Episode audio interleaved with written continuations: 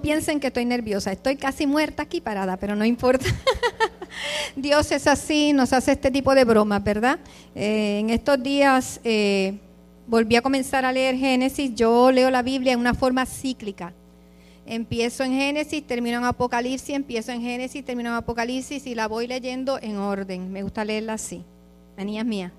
Y entonces en estos días eh, acabo de comenzar nuevamente a leerla en Génesis, pero esta vez la estoy leyendo en inglés. Quiero prepararme, yo sé que hay cosas por ahí que vienen del Señor y me tengo que preparar. Estoy media bota con lo del inglés y las palabras que aparecen ahí en la Biblia en inglés. Y Barbie me dio un tip, escúchala a la vez de, un site y así me está funcionando, gracias al Señor.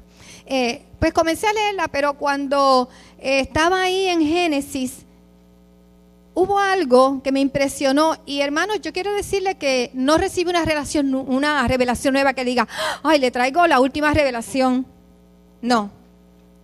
Simplemente unas verdades que están ahí en la palabra saltaron de pronto y me impactaron tanto, tanto, verdades viejas, verdades viejas, porque la palabra no la inventaron antier. Verdades viejas que están en la palabra de pronto se refrescaron dentro de mí. Y cuando estaba así, empecé a escribir. Wow, yo tengo que predicar esto no sé dónde. Y entonces mi marido llega y me ve escribiendo algo y me dice, vas a predicar. Y yo dije, vete para allá y déjame tranquila porque pega con esas cosas, tú sabes. Eh, después que el Señor me lo ha dicho, pero yo trato de, esquivarlo.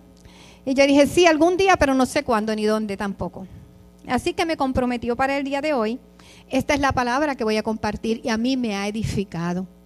Así como el Señor me edificó con esta palabra, yo sé que el Señor te va a bendecir. Amén. Y no lo digo por, eh, por jactancia. Si usted me conoce a mí, sabe quién yo soy. Esa no soy yo. Pero si el Señor me bendijo a mí, tú también eres hijo y eres hija. Y también Él te quiere bendecir. Amén. Eh, solamente quisiera que se fuera la ansiedad que siento del tiempo porque no la quiero tener. Así que me perdonan. Yo sé que la mañana ha sido un poquito larga y extensa y yo no quisiera ser extensa, pero yo quiero compartirle cada cosa que el Señor me dijo. Amén. Así que le voy a pedir que me acompañes eh, en Génesis 3, capítulo 3. Y vamos a estar básicamente leyendo ahí. Yo voy a, ver algún momento algunos otros pasajes, pero tú te puedes quedar ahí, porque yo siempre voy a volver ahí. Amén. Y leo eh, desde aquí, desde mi santo iPad. Génesis 3, 1. Pero la serpiente era astuta y astuta se define en los diccionarios como hábil para engañar o evitar el engaño, deshonesta, desviada, torcida, tramposa, operando en lo oculto. Casi nada. ¿eh? La serpiente era astuta más que todos los animales del campo que Jehová Dios había hecho, la cual dijo la mujer, con que Dios os ha dicho, no comáis de todo árbol del huerto.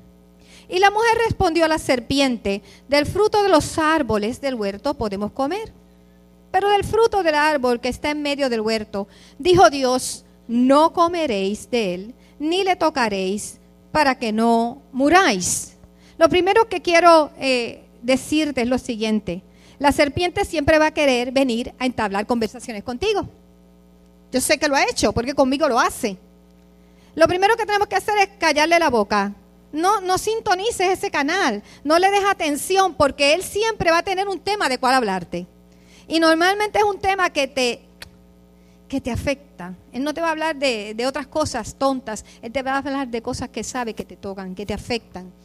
Eh, fíjense que ahí especifica bien claramente que Eva conocía la orden de Dios, ¿cierto? Eva cita textualmente las palabras de Dios, la orden de Dios, el mandato de Dios. Se lo cita claramente. Así que no era que ella lo desconocía, Continúo leyendo. Entonces la serpiente dijo a la mujer, no moriréis. Le dijo una mentira. Le dijo una media verdad. Porque no se iban a morir de inmediato. Eso no fue lo que pasó, ¿verdad? El enemigo trata con la lógica. Y nos ataca por esa área. Porque él quiere que nosotros evaluemos nuestra situación con la lógica. ¿Ve? ¿Qué le dijo a Eva? Él sabe que no van a morir. no van a morir. Sin embargo, Dios trabaja desde otro ámbito, desde la fe. ¿Qué dice Hebreos 11.1? Duro. Es pues la fe, la certeza, la seguridad de lo que se espera, la convicción de lo que no se ve. Es bien curioso como la mayoría de nosotros confiamos en la Coca-Cola.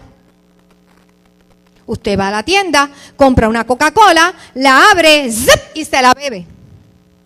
Usted nunca se pregunta si ese líquido brown que está ahí, oscuro, lo cambiaron y echaron un veneno. Usted no se lo pregunta porque ahí hay una etiqueta que dice Coca-Cola. Y usted dice, Coca-Cola, Coca-Cola es confiable. Yo sé que Coca-Cola es confiable. Si nuestra confianza en Dios fuera como en la Coca-Cola. Oye, la marca de Dios está puesta en toda la creación. Toda la creación debería decir hecho por Dios. En vez de llevar aquí un símbolo en nuestra ropa que dice Nike, ¿verdad? Este, Michael Kors, wow, wow, ese es Michael Kors. Deberíamos llevar un símbolo que es de una marca mucho más grande y más confiable, porque es la marca de Dios. Dios nos hizo. ¿Sabes qué? Sus promesas llevan la marca de Dios, no la de la Coca-Cola. Óigame, la Coca-Cola mañana puede quebrar. ¿Cómo es? Sí, claro que sí. Pero Dios nunca. Y Dios ha puesto su marca en nosotros. La fe es la que nos hace creer lo que Él ha dicho. Tengo fe en lo que Él ha dicho para mi vida. La fe es la confianza en aquel que prometió. Pero muchas veces nosotros ponemos nuestra confianza en el lugar incorrecto, en la persona incorrecta, en la serpiente incorrecta. Nuestra confianza no se pone a veces en lo que Dios ha dicho, sino en el engaño, en la necesidad mentirosa que el enemigo me está sembrando. Y Dios sigue diciéndonos, cree que comer de ese fruto te va a traer la muerte. Porque lo digo yo. Cree que entrar en ese pecado te va a dejar de mí. Porque lo digo yo.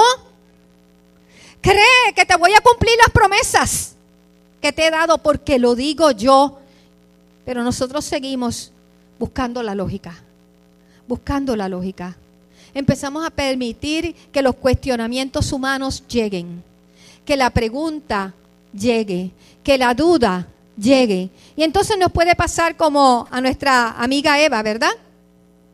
Empezamos a evaluar lo que nos dice nuestro consejero Óigame, porque Él se ha convertido en un consejero. Él te dice lo que debes hacer. Él te quiere decir a ti cuando tú tienes un padre. Tú tienes un padre celestial, pero el diablo quiere ser tu consejero, tu consejero de la lógica, de lo que es lógico. Dios le dijo a Adán y Eva, moriréis. ¿Y qué dijo el diablo? No moriréis. ¿A quién le hizo caso Eva? Óigame, y yo vuelvo y digo, Eva sabía la orden de Dios clarita, la citaba, citaba la palabra, porque Dios dijo, esto fue lo que Dios dijo. Pero a la hora de la verdad, Eva escuchó lo que decía el diablo y eso le gustó más. Esta condición de salud que, que viene afectándome hace unos tres años y medio, me ha llevado a momentos en los cuales he tenido encuentros con, el enemigo bien cercanos. Óigame, él no se acerca abiertamente ni haciendo ruido. Él viene así como una serpiente, calladito, silencioso. Se acerca cuando, cuando tú estás desvelado. Se acerca después que yo he tenido un episodio de esos de perder la memoria de tener amnesia. Él se acerca cuando, cuando tú tuviste un encontronazo con tu familia, cuando las cosas no están saliendo bien, cuando el cheque no llega. Él se acerca calladito cuando tú tienes problemas, cuando tienes dolor, cuando estás llorando, Él se acerca calladito porque Él viene con consejería. Esa es consejería. Y entonces, estando Eva solita, se acercó el enemigo. Muchas veces así se ha acercado a mi vida. ¿Y sabes cosas que me dice? Mira, me dice así. Ahorita el Señor me lo acaba de decir de nuevo. Tantas veces que Dios nos dice las mismas cosas. Yo no sé a ti, pero tú eres hijo y eres hija, así que yo me imagino que igual te habla Dios constantemente. Y Dios te me dice tantas veces, es que te voy a usar. Lleva años de años Dios diciéndome lo mismo y yo siempre, ajá, algún día. Es que te voy a usar y te voy a llevar a las naciones. Y, el, diablo, y el diablo se acerca y me dice, con que Dios te ha dicho que te va a usar, que vas a predicar. De verdad, óigame, con que Dios te ha dicho que va a restaurar tu matrimonio. Eso no tiene remedio, muchachos, eso no arregla ni un médico chino. Con que Dios te ha dicho que va a traer a tus hijos. Ay, bendito. Con que Dios te ha dicho que te va a prosperar. Ya te veo vendiendo la casa ya te, veo perdiendo todo. Óigame, es que él viene tan burlón. ¿Cómo le dice a Eva? Con que Dios te ha dicho. Ese es un tono burlón. ¿Sabe por qué él usa un tono burlón? Porque él quiere hacernos pensar a nosotros que Dios nos está cogiendo de tontos. Él nos quiere hacer pensar que nosotros estamos engañados con patrañas y pajaritos preñados, creyendo cosas que Dios no ha dicho y que Dios no va a hacer. Óigame, y empiezan las preguntas. ¿Y, y si no fue Dios? Y si ese profeta se equivocó de persona, me dio la palabra que le tenía que dar a Iraida. Y si, y si los 20 profetas que me han dicho lo mismo, estaban todos equivocados. Y si esa convicción que el Espíritu Santo pone en mí es que yo la entendí mal, es una mala interpretación mía. Llega la lógica del diablo a confundirnos y hacernos pensar, y si, y si, con que Dios te ha dicho. Y entonces viene este consejero, Satanás, con un consejo totalmente incorrecto, desvirtuado, hacernos a nosotros pensar que Él tiene la razón no moriréis. Óigame, si hacemos caso vamos a terminar como Eva. La intención de Él siempre es sacarnos a nosotros del propósito de Dios en nuestras vidas. Ese es todo su, su deseo. Mira lo que me dice, y así pretende Dios que tú prediques, mi hija. Así. Que tú vayas a, a otras naciones donde yo te veo yendo es a los neurólogos y a los psiquiatras. ay, ay, pero te lo creíste. Ay, qué linda, oye, qué inocente tú eres, Lucy, que te creíste todas esas patrañas. No, mi hija, mira, mira, Lucy, te voy a explicar las cosas como son. Lo que pasa es que tu papá te heredó de todas esas condiciones mentales que él tenía, te heredó varias. Y las de tu mamá también. Así que lo que tienes verdaderamente es herencia. ¿No te suena lógico, nena? Oye, ¿no te suenan lógicas las palabras del enemigo? Te suenan lógicas, porque él usa la lógica humana. Él usa la lógica humana. Óigame, increíble. Hay veces que he estado ahí y cuando Efren entra al cuarto y me ve que estoy con esa mogolla mental, Ay, Efraín. Óigame, ese hombre Dios lo usa para, para azotar a uno. Óigame, él viene y me azota. Me dice, ¿qué es lo que te pasa? A la buena. Es que, Fred, esto que me está pasando, esto que... Él me dice, sí, pero tú vas a seguir haciéndole caso a, a las cosas del diablo. Óigame, no, él no me, no me lo dice, tú sabes, con, nena, ven acá. No, no, no, no. Es a, lo, a los estrallados. ¿Saben? Es como que, hello, salte de ahí. Despierta. Óigame, así. Cuando él sale del cuarto, siempre yo estoy tranquila. Yo digo, wow, es verdad, como yo estoy haciéndole caso a tanta estupidez del diablo. Es que la verdad que, que no, parece que, que no tengo nada que hacer más que escuchar esa tontería. Es que no se puede entablar conversaciones con el diablo. No se puede darle oído, hermano, hermana. Yo sé que te habla también. No se puede dar oído, pero mire, lo que Fren hace es algo que yo lo veo también que lo hizo Nehemías. ¿Recuerdan la historia de Nehemías? Óigame, Nehemías. Estaba el pueblo levantando el muro y vino Zambalat, representante del diablo, y empezaba a decirle amenaza, cosas. El pueblo se asustó. Tantas cosas le decía Zambalat, tantas cosas le decían, les amenazaban que ellos cogieron miedo y empezaron a detenerse. Óigame, pero ahí fue que entonces se levantó Nehemías, el hombre con la palabra del cielo. Ahí es que entonces se levantó Lisette. Ahí es que se levantó Iraida. Ahí es que se levantó Chonfa. Ahí es que se levantó eh, Jonathan. Le dicen el, el, el jefe, ¿cómo es? El patrón.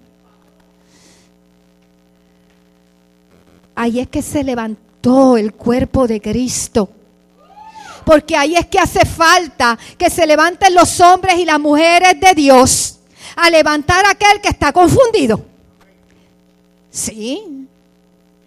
Ahí es que se necesita que Reina se levante y le dé la palabra al que está confundido. ¿Eh? Que Leandro le dé el consejo a aquel hombre que necesita la palabra de Dios. Ahí es que se necesita que la iglesia haga la labor que tiene que hacer. Él la hace en casa conmigo, constantemente. Dios lo usa un montón. Nehemías 4:14 al 15 dice así. Después, mire, y me levanté, está hablando Nehemías, y dije a los nobles y a los oficiales y al resto del pueblo, no temáis delante de ellos, acordaos del Señor grande y temible y pelear por vuestros hermanos, por vuestros hijos y por vuestras hijas, por vuestras mujeres y por vuestras casas. Y cuando oyeron nuestros enemigos que lo habíamos entendido, que Dios había desbaratado el consejo de ellos, Dios lo habíamos entendido. Y Dios había desbaratado el consejo de ellos. Nos volvimos cada, todos al muro, cada uno a su tarea. Óigame, no hay nada como entender que esto que estoy escuchando es un engaño del maligno que este invento que va en contra de la palabra que Dios ha dicho es una mentira. Que Dios es veraz y siempre va a cumplir, cumplir lo que me ha dicho.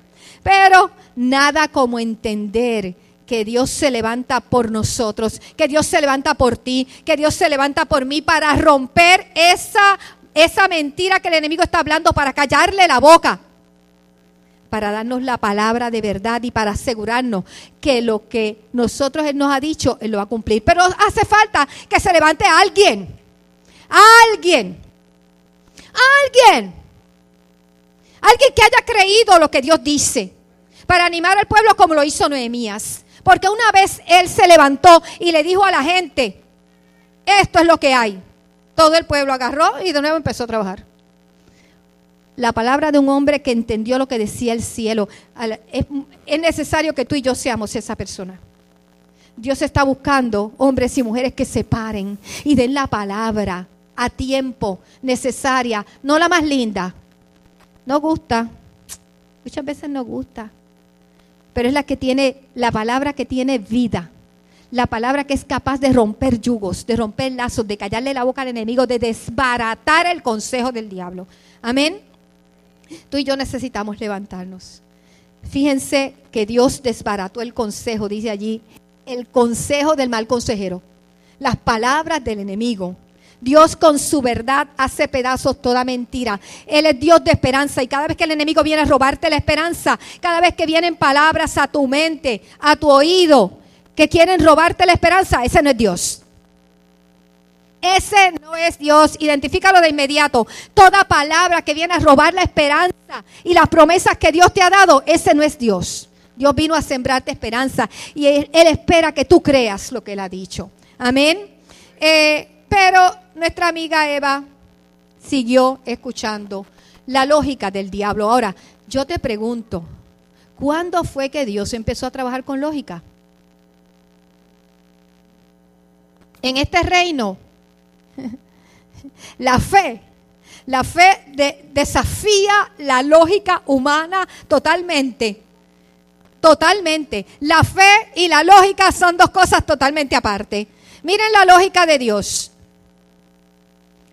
A este pueblo lo quiero sacar de aquí y lo voy a llevar frente al mar. Y cuando están ahí, Dios abre el mar. Pero cuando ellos están allí parados frente al mar, ¿qué ustedes creen que empiezan qué les va a pasar?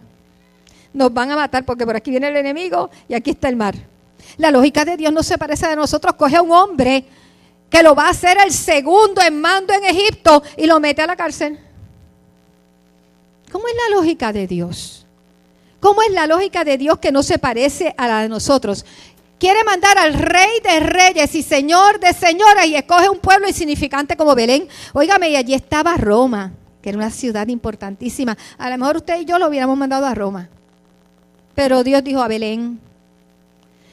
La lógica de Dios coge a un hombre, a su único hijo, y lo manda a morir en una cruz, traspasado de clavos, latigado, sangrante. Y esa es la esperanza de salvación.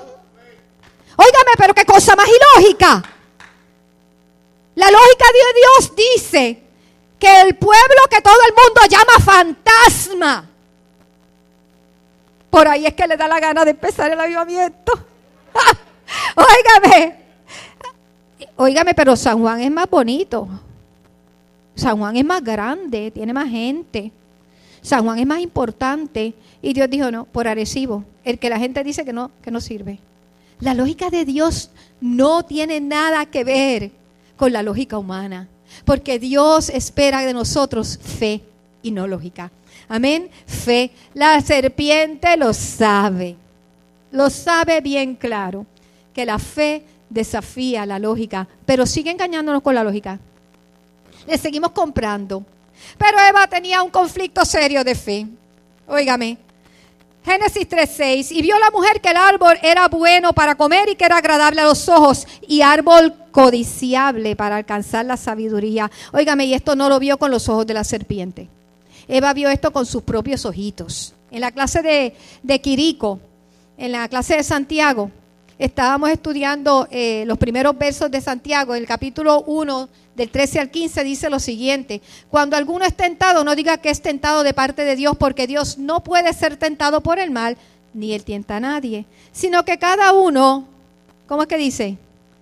Es tentado cuando de su propia concupiscencia, está dentro, es atraído y seducido. Entonces la concupiscencia, después que ha concebido, da luz al pecado y el pecado siendo consumado da luz la muerte. O sea, que la serpiente no, no fue la que hizo a Eva pecar. Óigame, el consejero te puede dar los consejos, tú los sigues si te da la gana.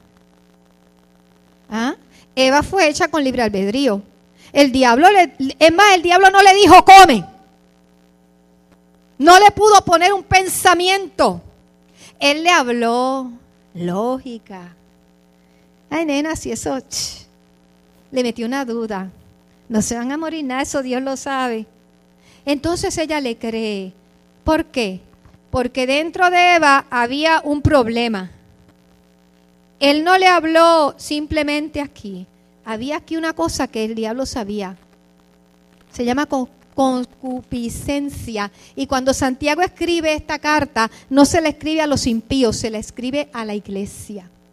O sea que la concupiscencia habita dentro de los creyentes. Eva fue atraída por la concupiscencia, seducida. ¿Qué cosas vio Eva? Pues ella vio que el árbol era bueno para comer, que era agradable a los ojos y codiciable para alcanzar la sabiduría. ¿Saben cómo le llama Primera de Juan 2.16? Porque todo lo que hay en el mundo, los deseos de la carne, los deseos de los ojos, necesito necesito, deseo.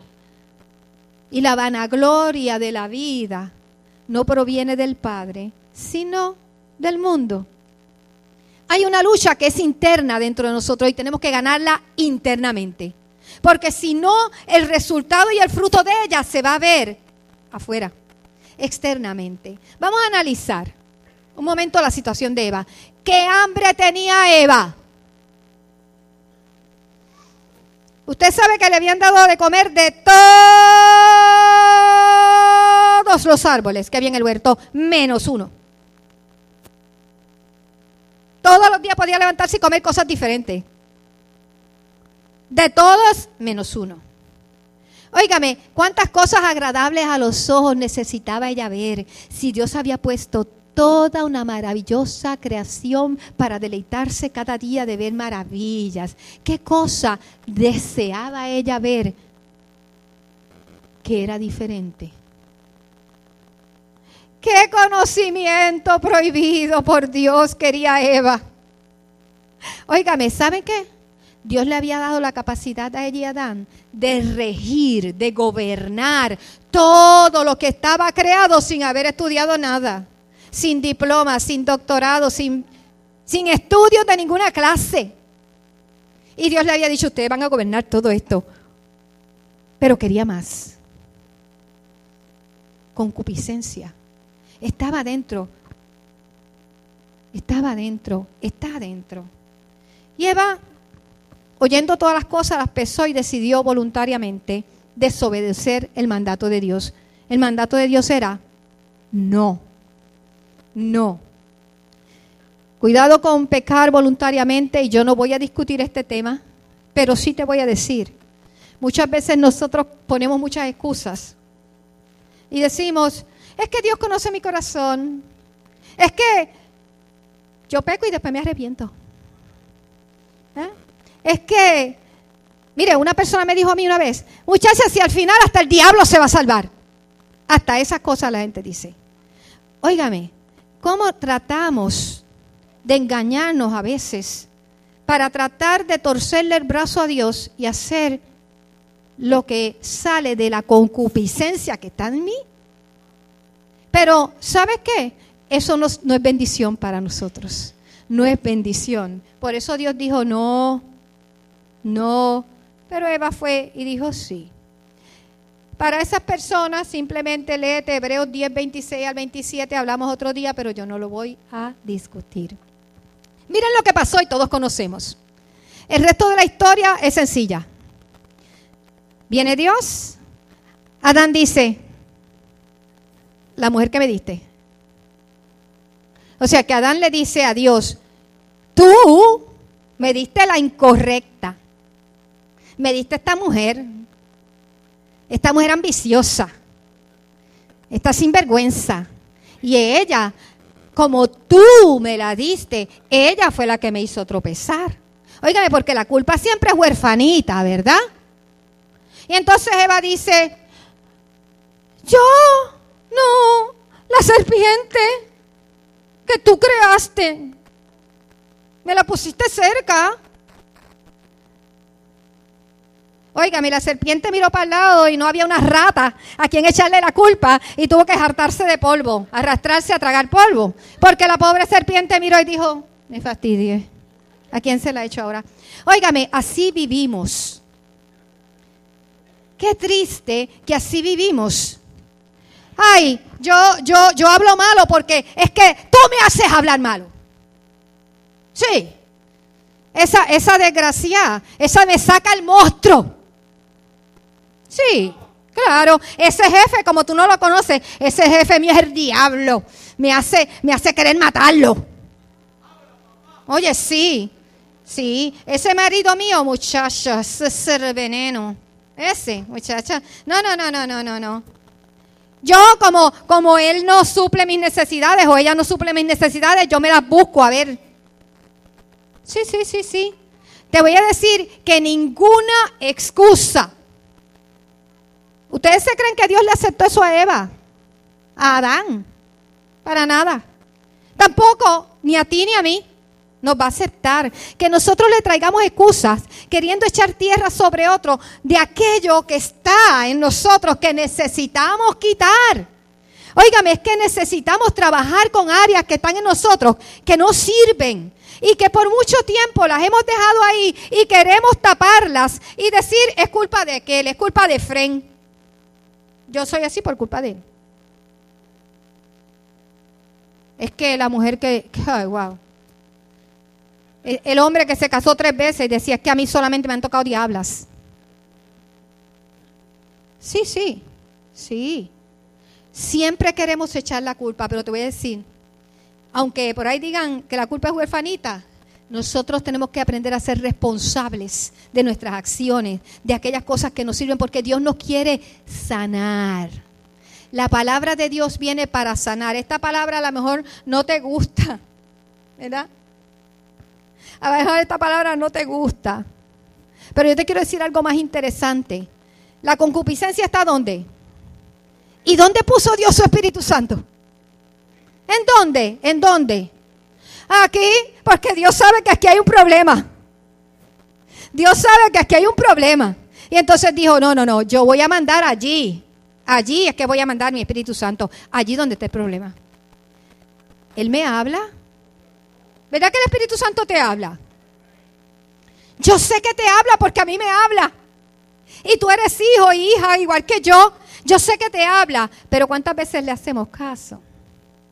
Entonces Dios quiere que esa batalla que hay en mí, por una concupiscencia que está ahí adentro, y un Espíritu Santo que me dice, no, Dios quiere ganar. Dios quiere que nosotros venzamos en el nombre de Jesús. Amén. Cuando nosotros vencemos, le estamos dando un mensaje a Dios. Yo creo en lo que tú has dicho. Yo creo en tu palabra. Yo creo en lo que tú estás haciendo en mí. Y yo me paro firme, Señor, a tu lado. Él pelea por nosotros. Que decía Nehemías, que Dios desbarató el consejo, no lo desbarataron ellos, mi hermano. ¿Ah? Pero a veces nosotros queremos vivir una vida extraña. Yo amo a Dios, pero hago lo que me da la gana. Primera de Juan 2.4 dice, el que dice, yo le conozco y no guarda sus mandamientos, el tal es mentiroso y la verdad no está en él. Es todo otro engaño de la consejería de Satanás. Le hemos creído la mentira que nos susurra. A lo mejor tú estás pensando, hoy Lucy sacó un bate para venir a darnos a nosotros. Yo no saqué ningún bate para darte a ti. Sí, sí, por favor.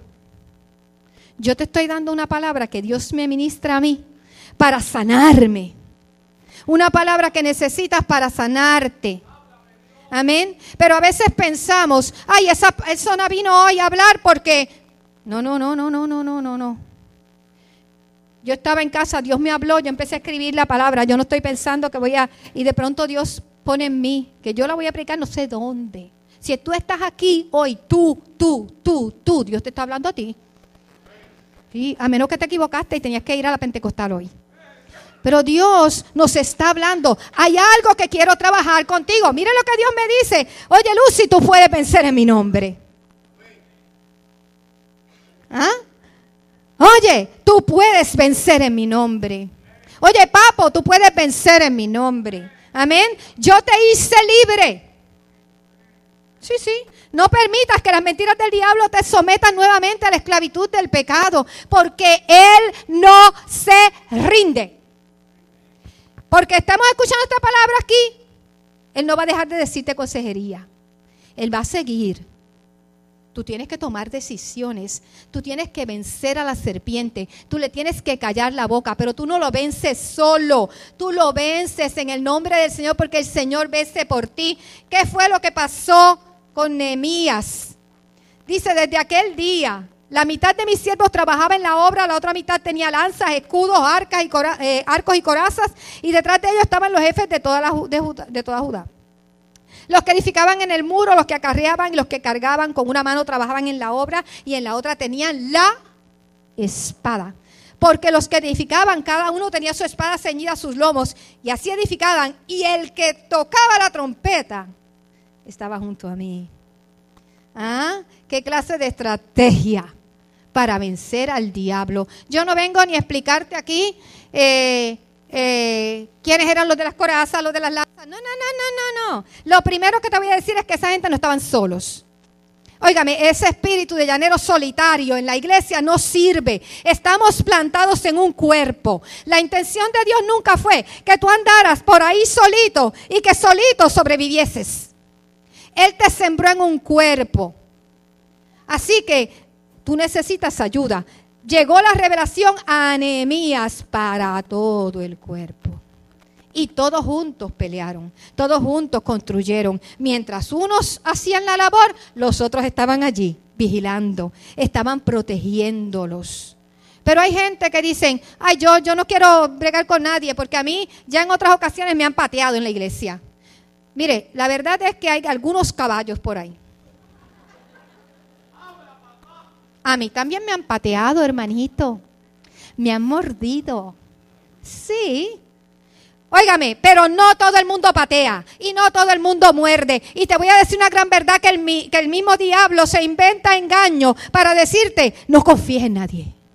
Uh, en la iglesia son unos paqueteros, en la iglesia son unos hipócritas, en la iglesia, eso son mentiras de Satanás. Sabe el enemigo que la iglesia está llena de hombres y mujeres fieles que le aman a Dios. Y sabe el enemigo que esos hombres y mujeres están capacitados para dar la palabra correcta, que levanta, que sana. Pero a él no le conviene. Claro que no. Llanero solitario, busca a alguien, acércate a alguien. Y si ese alguien vuelve y te patea, busca a otro. Hay montones de hombres y mujeres que te pueden bendecir. Segunda cosa, estrategia que yo veo aquí, todos tenían la espada. Y nosotros sabemos bien el simbolismo de la espada. La espada es la palabra de Dios. ¿Con qué venció Jesús al diablo en el desierto?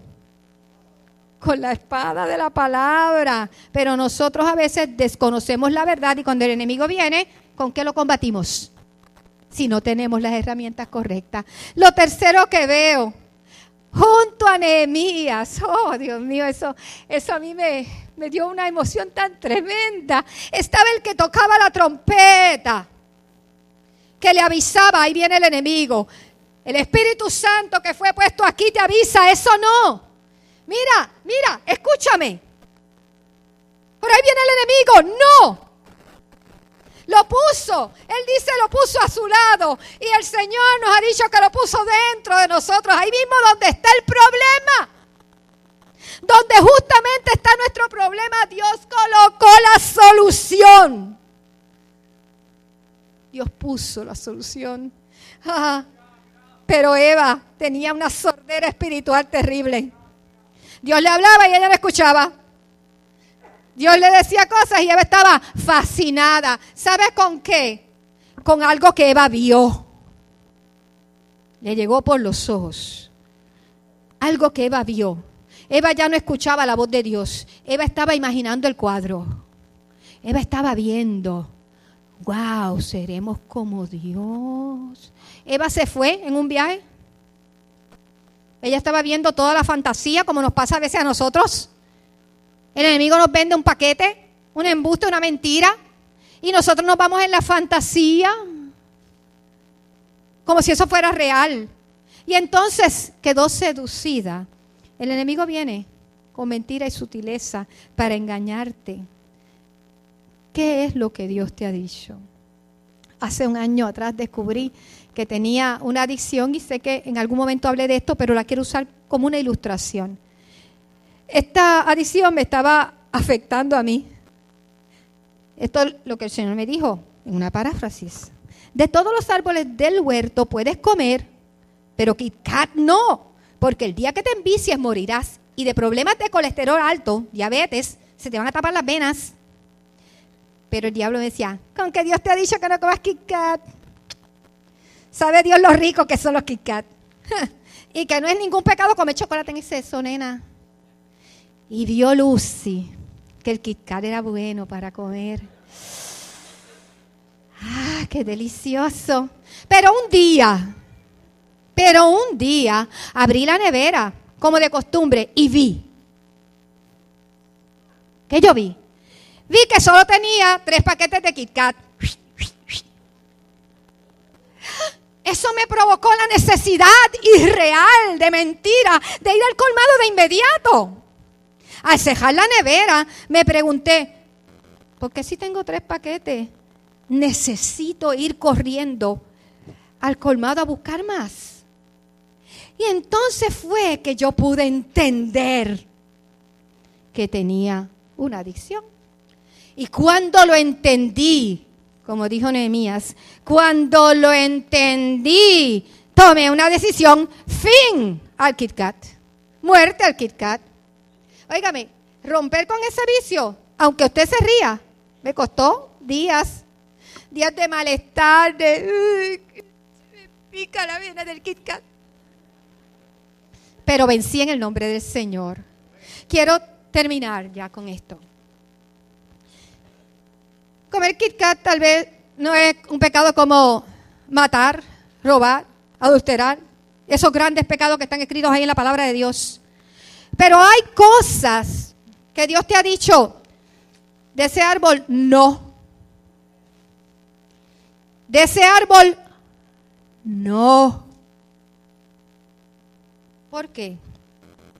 Porque Dios conoce a cada uno de sus hijos por separado.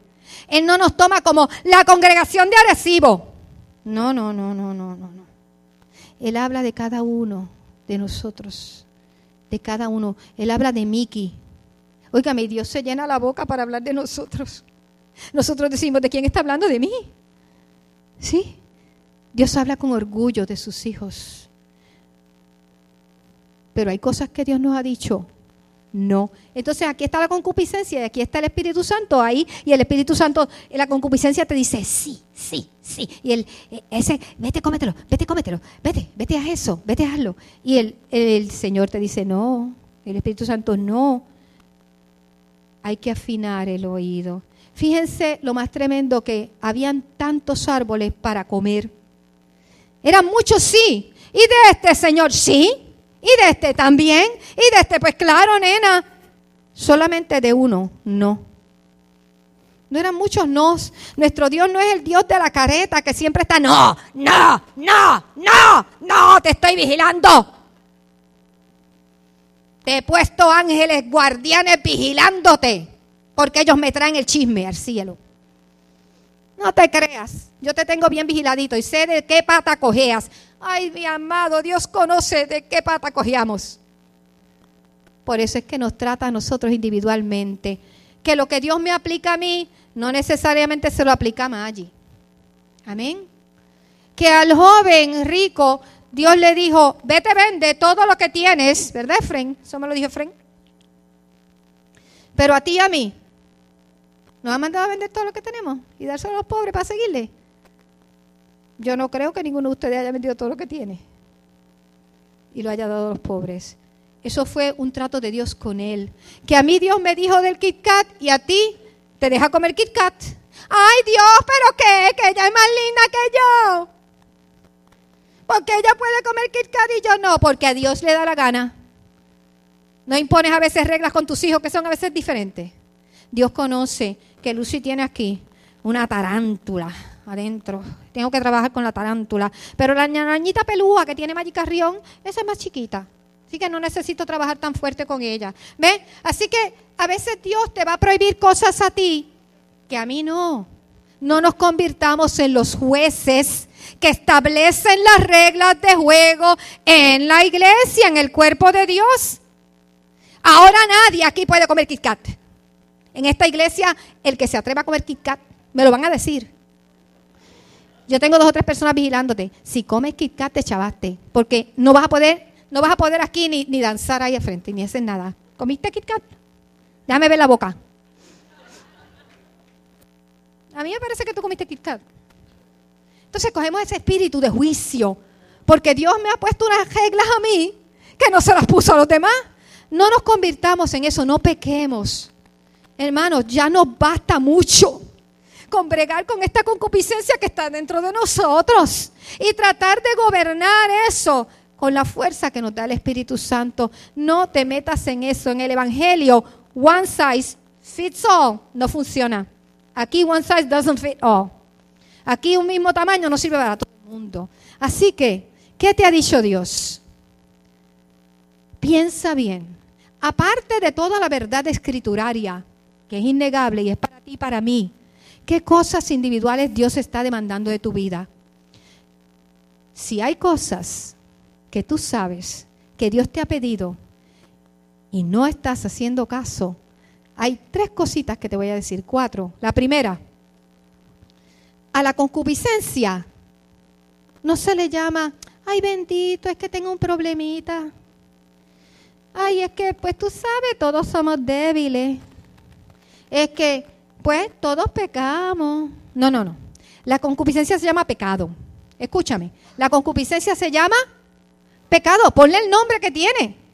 Esa acción que estoy cometiendo, que Dios no le agrada, que comerme el Kit Kat, le voy a llamar comerme el Kit Kat, es pecado. Y usted sabe que yo no estoy hablando del Kit Kat. Esa es pecado. Empieza llamándole por su nombre correcto. Lo segundo, si es un pecado y yo quiero andar obedeciendo a la palabra de Dios, ¿qué debo hacer? Me arrepiento, gente, me arrepiento y le pido perdón al Señor. Y lo tercero que pasa es que si yo me arrepiento, me acojo a los beneficios de la sangre y ya no tengo que andar llorando por ahí. Es que hace 20 años atrás yo me comí un Kit Kat. Y yo le pedí perdón al Señor, pero yo no sé si el Señor me ha perdonado. Bueno, el Señor, perdóname por el Kit Kat de 20 años atrás. Hay gente que anda sin digerir el dichoso Kit Kat. Todavía han ido 20 veces a pedir perdón por lo mismo, por lo mismo, por lo mismo, por lo mismo. Mira, la sangre de Cristo tiene poder. Reconoce el pecado, arrepiéntete, pero una vez que te arrepentiste, suéltalo allí, suéltalo, no lo cargues más, porque no es tuyo. No lo recojas y no sigas llorando por aquello que tú pediste perdón. Y lo último, y termino, debo dejar de estar escuchando tanta mentira, basura, basofia, necedades, consejos erróneos que me da el diablo para quitarme la esperanza, para quitarme del camino. Y debo comenzar a creer que todo lo que Dios ha hablado a mi vida es verdad, es amén, es sí. Y Dios va a honrar su palabra. Nos ponemos en pie. Amén.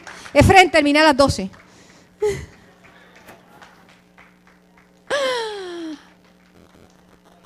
Yo le doy gracias a Dios. Yo no sé si tú le das gracias a Dios, pero yo le doy gracias a Dios, aún por este calorcito. Yo le doy gracias a Dios porque su misericordia.